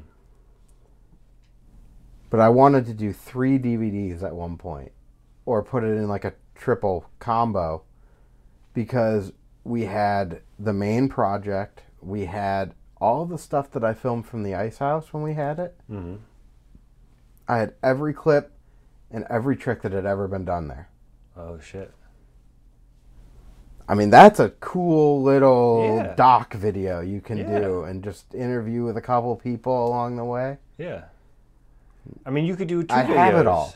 You could have you could have one with the writing, one with the more with the more. Uh, Yeah, the, the behind the scenes. yeah.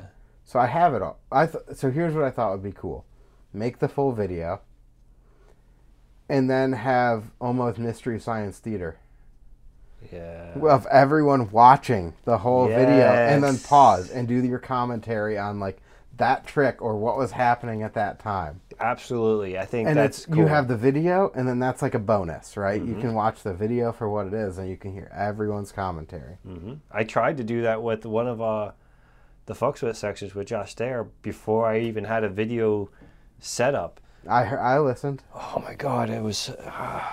It's Well, tough. It's tough so to go through it without the video.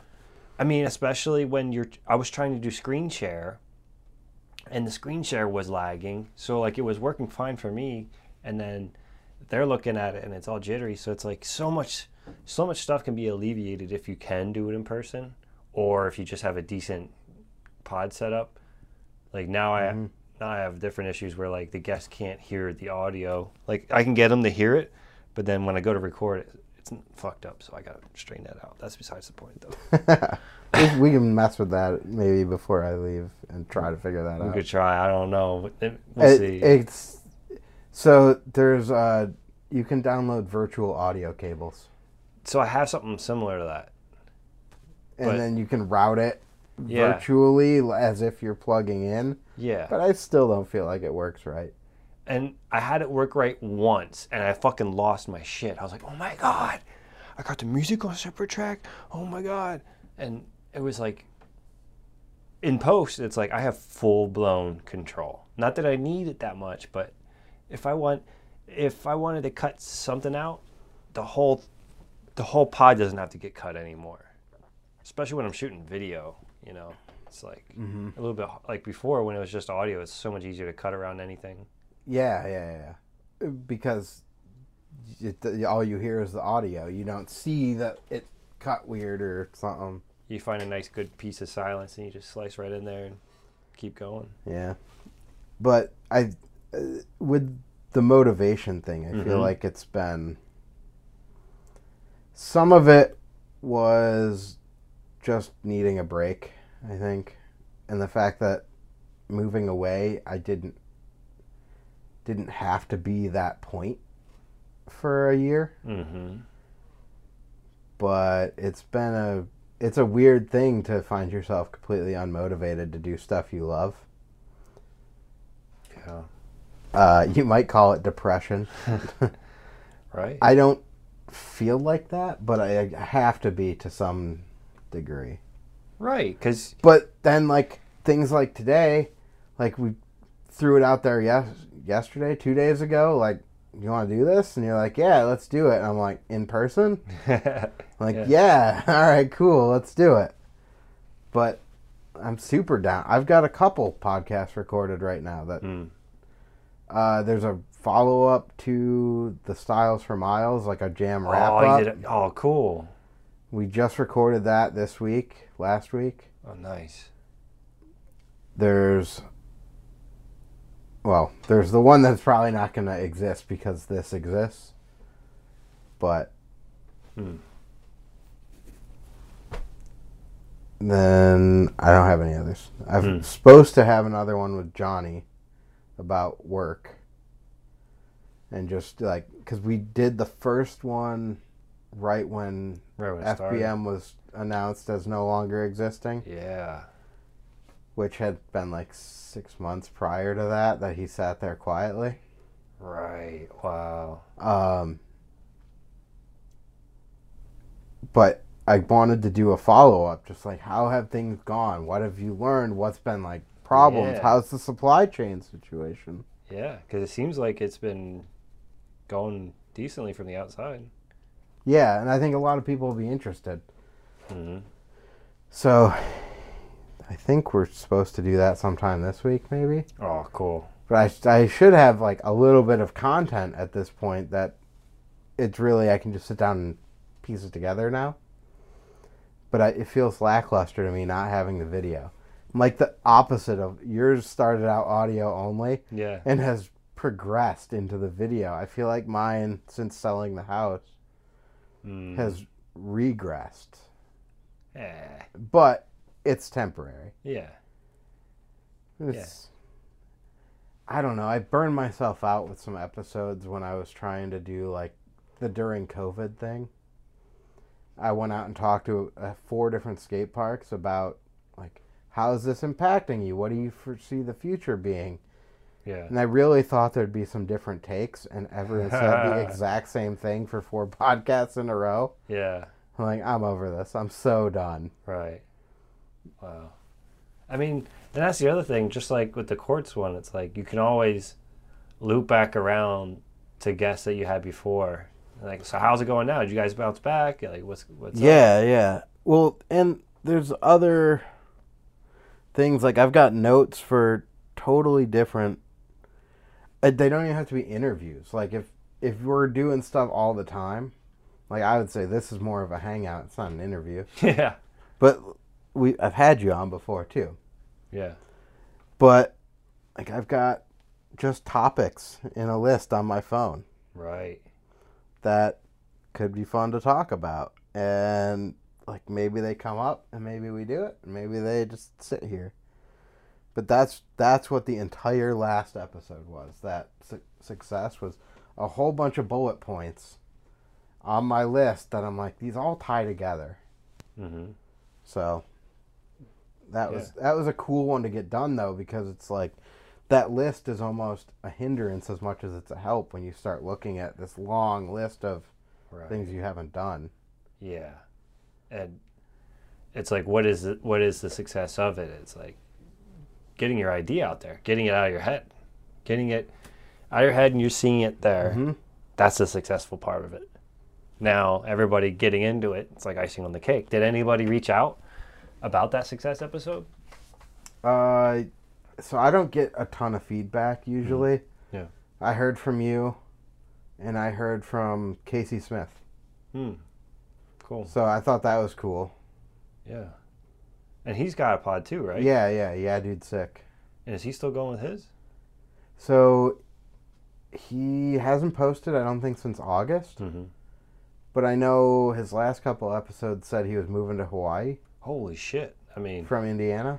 if you're living in Hawaii, you got other things to do than the well, podcast. so I thought that he was capping that season and moving. And obviously that's what it sounded like, mm-hmm. but he doesn't move until like December or January, I think he said. Oh. But I'm sure there's a lot that goes into prepping and you know, you got to facilitate shipment. Logistics. Yeah. so I'm sure that's a big deal. yeah. And also, I mean, I haven't talked to him about it. I'd be curious for his story when this is all said and done, which I'm sure he'll talk about. Mm-hmm. But do you just sell all your stuff and buy new when you get there? It might be cheaper. to some degree, especially some heavy ass shit.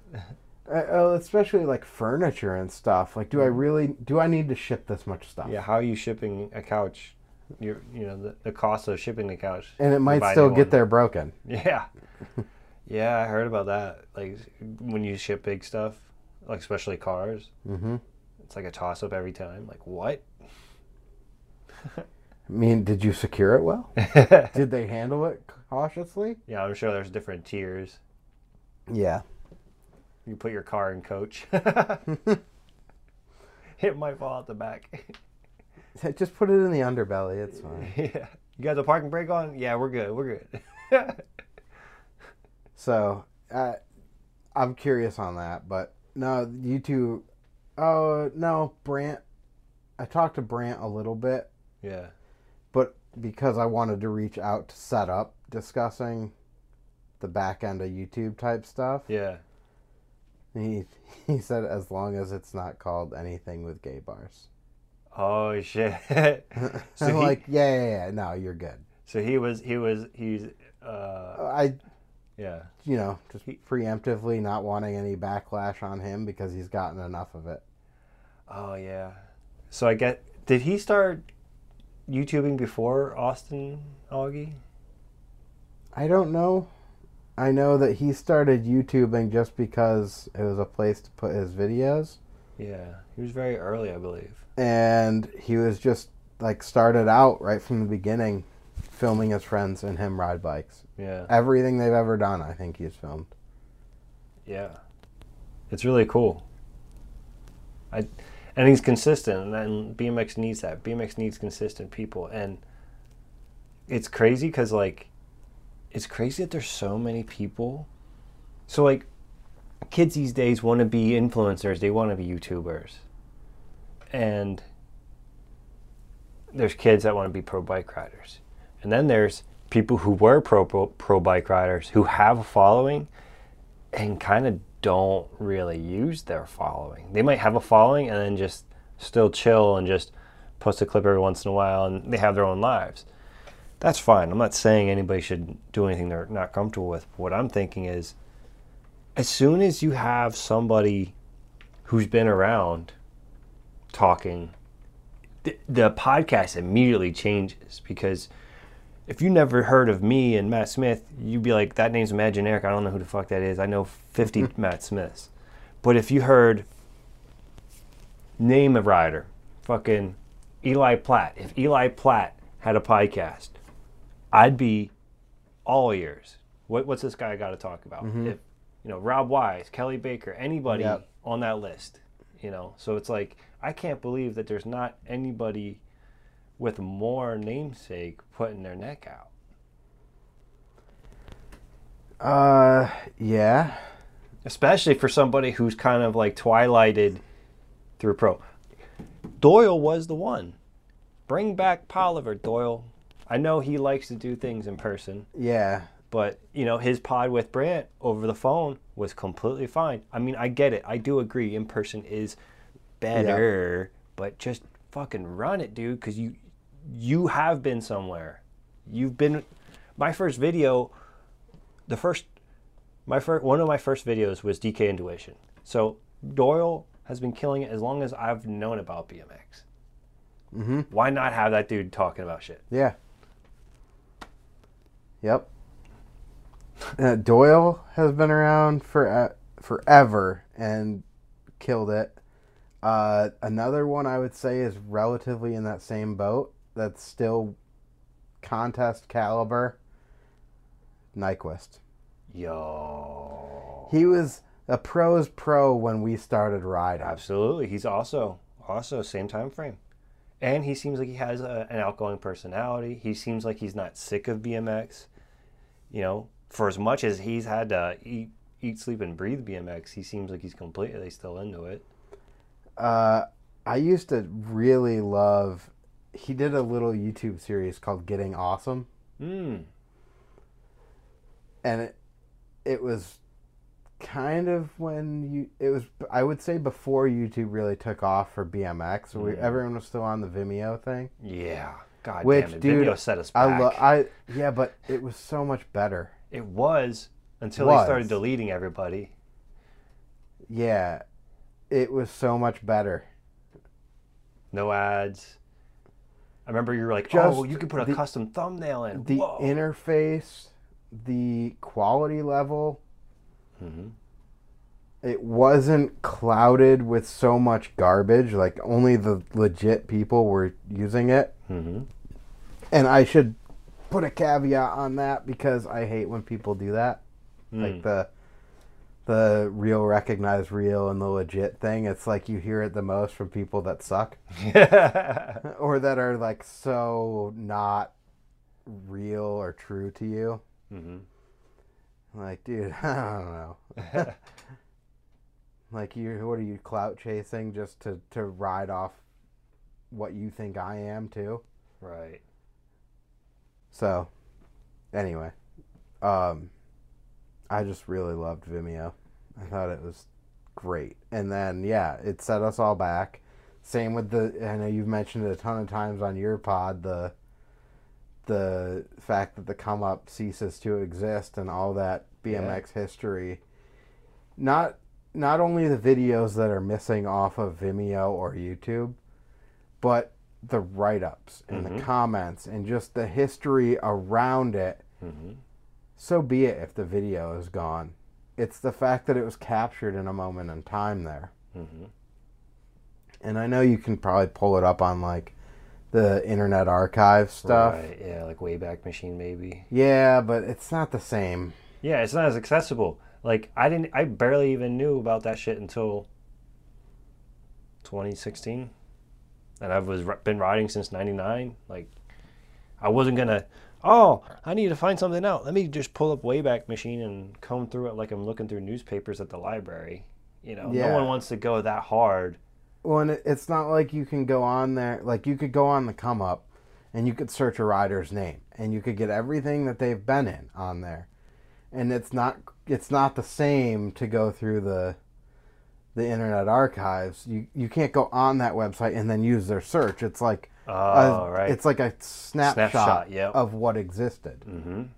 Yeah, there's nothing's really clickable. It's more like this is what was there. Yeah. That's it. And then the styles might be gone and shit like that. So it's cool, but it's not. It's not right. Mm-mm. Yeah, we, and that's that's half the reason I wanted to. I'm probably sound like a broken record. That's half the reason I want to be on podcasts and shit. Is like, help, help. You know, like I don't. I get it that like riders that have been well known are probably like I've been there, I've done that, I'm out. I don't feel like fucking talking about this, you nerds.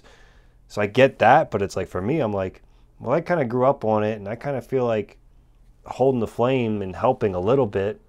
And the more that other people have podcasts, the less I feel like I am pre, the less, pres- I don't know what the word is for it, man. Like, the less, it's not sanctimonious. It's like, the, I the more people that are being podcasting about BMX, the less I feel like I have to.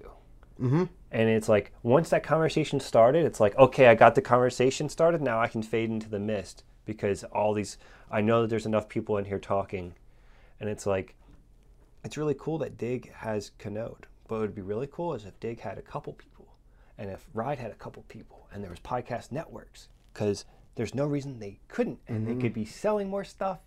Yeah, you know, and uh, like I love that they're doing that and unclicked and everything.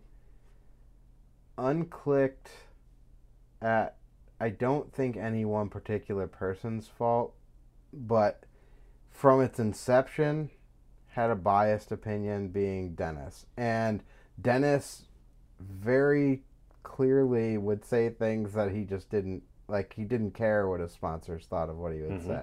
Mm-hmm. Like I think he said on the one, like, well, when I get kicked off Haro, you'll throw me on uh, Fiend, right? Yeah. But um, things like that. But either way, you know that they're slightly beholden to other people and advertisers and sponsors and Yeah. everything. Yeah. And that kind of sucks. But then I don't like Bobby Canodes if he was doing it as him, you don't have to answer to anyone. And that's that's where he was right before Dig picked him up. Right, well, right, and he's blowing up now, Mm-hmm. But and His guest list might be picked for him, for all we know. right, and so could the questions and the progression, and hey, you can't say this, don't bring this up. Mm-hmm. This is the industry secret. Like we don't know what's being curated, and that sucks in a way. Yeah, because I I always think of us as like like the comedy scene where it's like you got a bunch of people who say whatever the fuck they want and deal deal with the repercussions afterwards, but we can have a network of people that are on each other's pods, like me, you, Brant, uh, Mhm. fucking who else? Um, Cam, Go Cave. Mhm. Like that dude's done a lot of fucking episodes, and it's like, shit, holy Well, shit. so I feel like it's opposite. Like we in BMX, there's always this talk of like the pie, right? Mm-hmm. And there's only so much pie, and if I give you some of my slice, now now I've got less. And I don't subscribe to that mentality for the most part.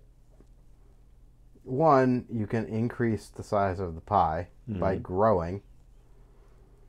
And you can increase that eh, within the podcast world by like we were talking about other things. Like talking about other things, maybe you draw someone in that oh, hey, that that is interesting or that hashtag pinged me in and I don't even ride BMX, but now we're talking about work boots and I wear work boots every day. Yeah, yeah. And hey, these guys are interesting. I'll listen to whatever they have to say.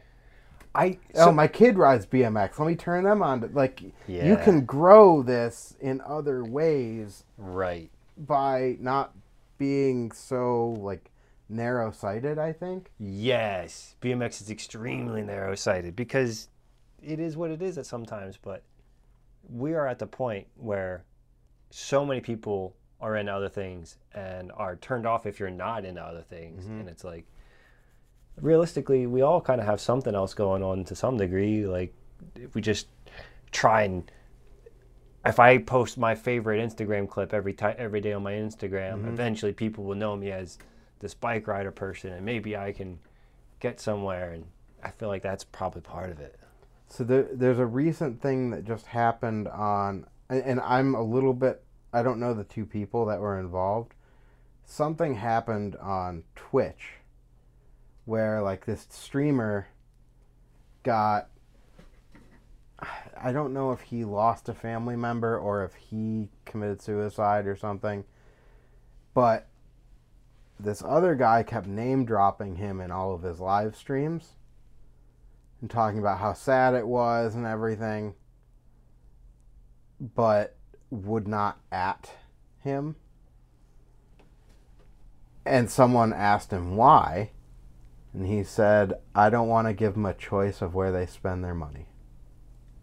What? And it's like, well, because if you sub if you subscribe to me, you you or if you subscribe to him, Oh. maybe you don't have the 5 bucks to subscribe to me too. Wow. And it's like- Dude, I'm pretty sure that's not entirely how it's going to work. wow. But um, I- if people have that mentality, I don't feel that way about Mm. the podcast world. I I want people to listen to you. I want people to listen to Brant. hmm I want people to listen to BMX in Our Blood. Like I don't feel like anyone is stealing my listens or views. Right. It, we're all adding to each other's, hopefully. Yeah. Um, and but I also understand like I don't want to. I don't want to have someone on that I think is just trying to get my listeners from me either. Mhm. Right. And I wouldn't want to go on someone's to try to pull their listener. Like I I know I wouldn't be doing it that way, but I would never want that impression either. Like, Mhm. oh, let me do yours so that I can get a thousand extra listens on mine. Like, Yeah. so lame. Yeah.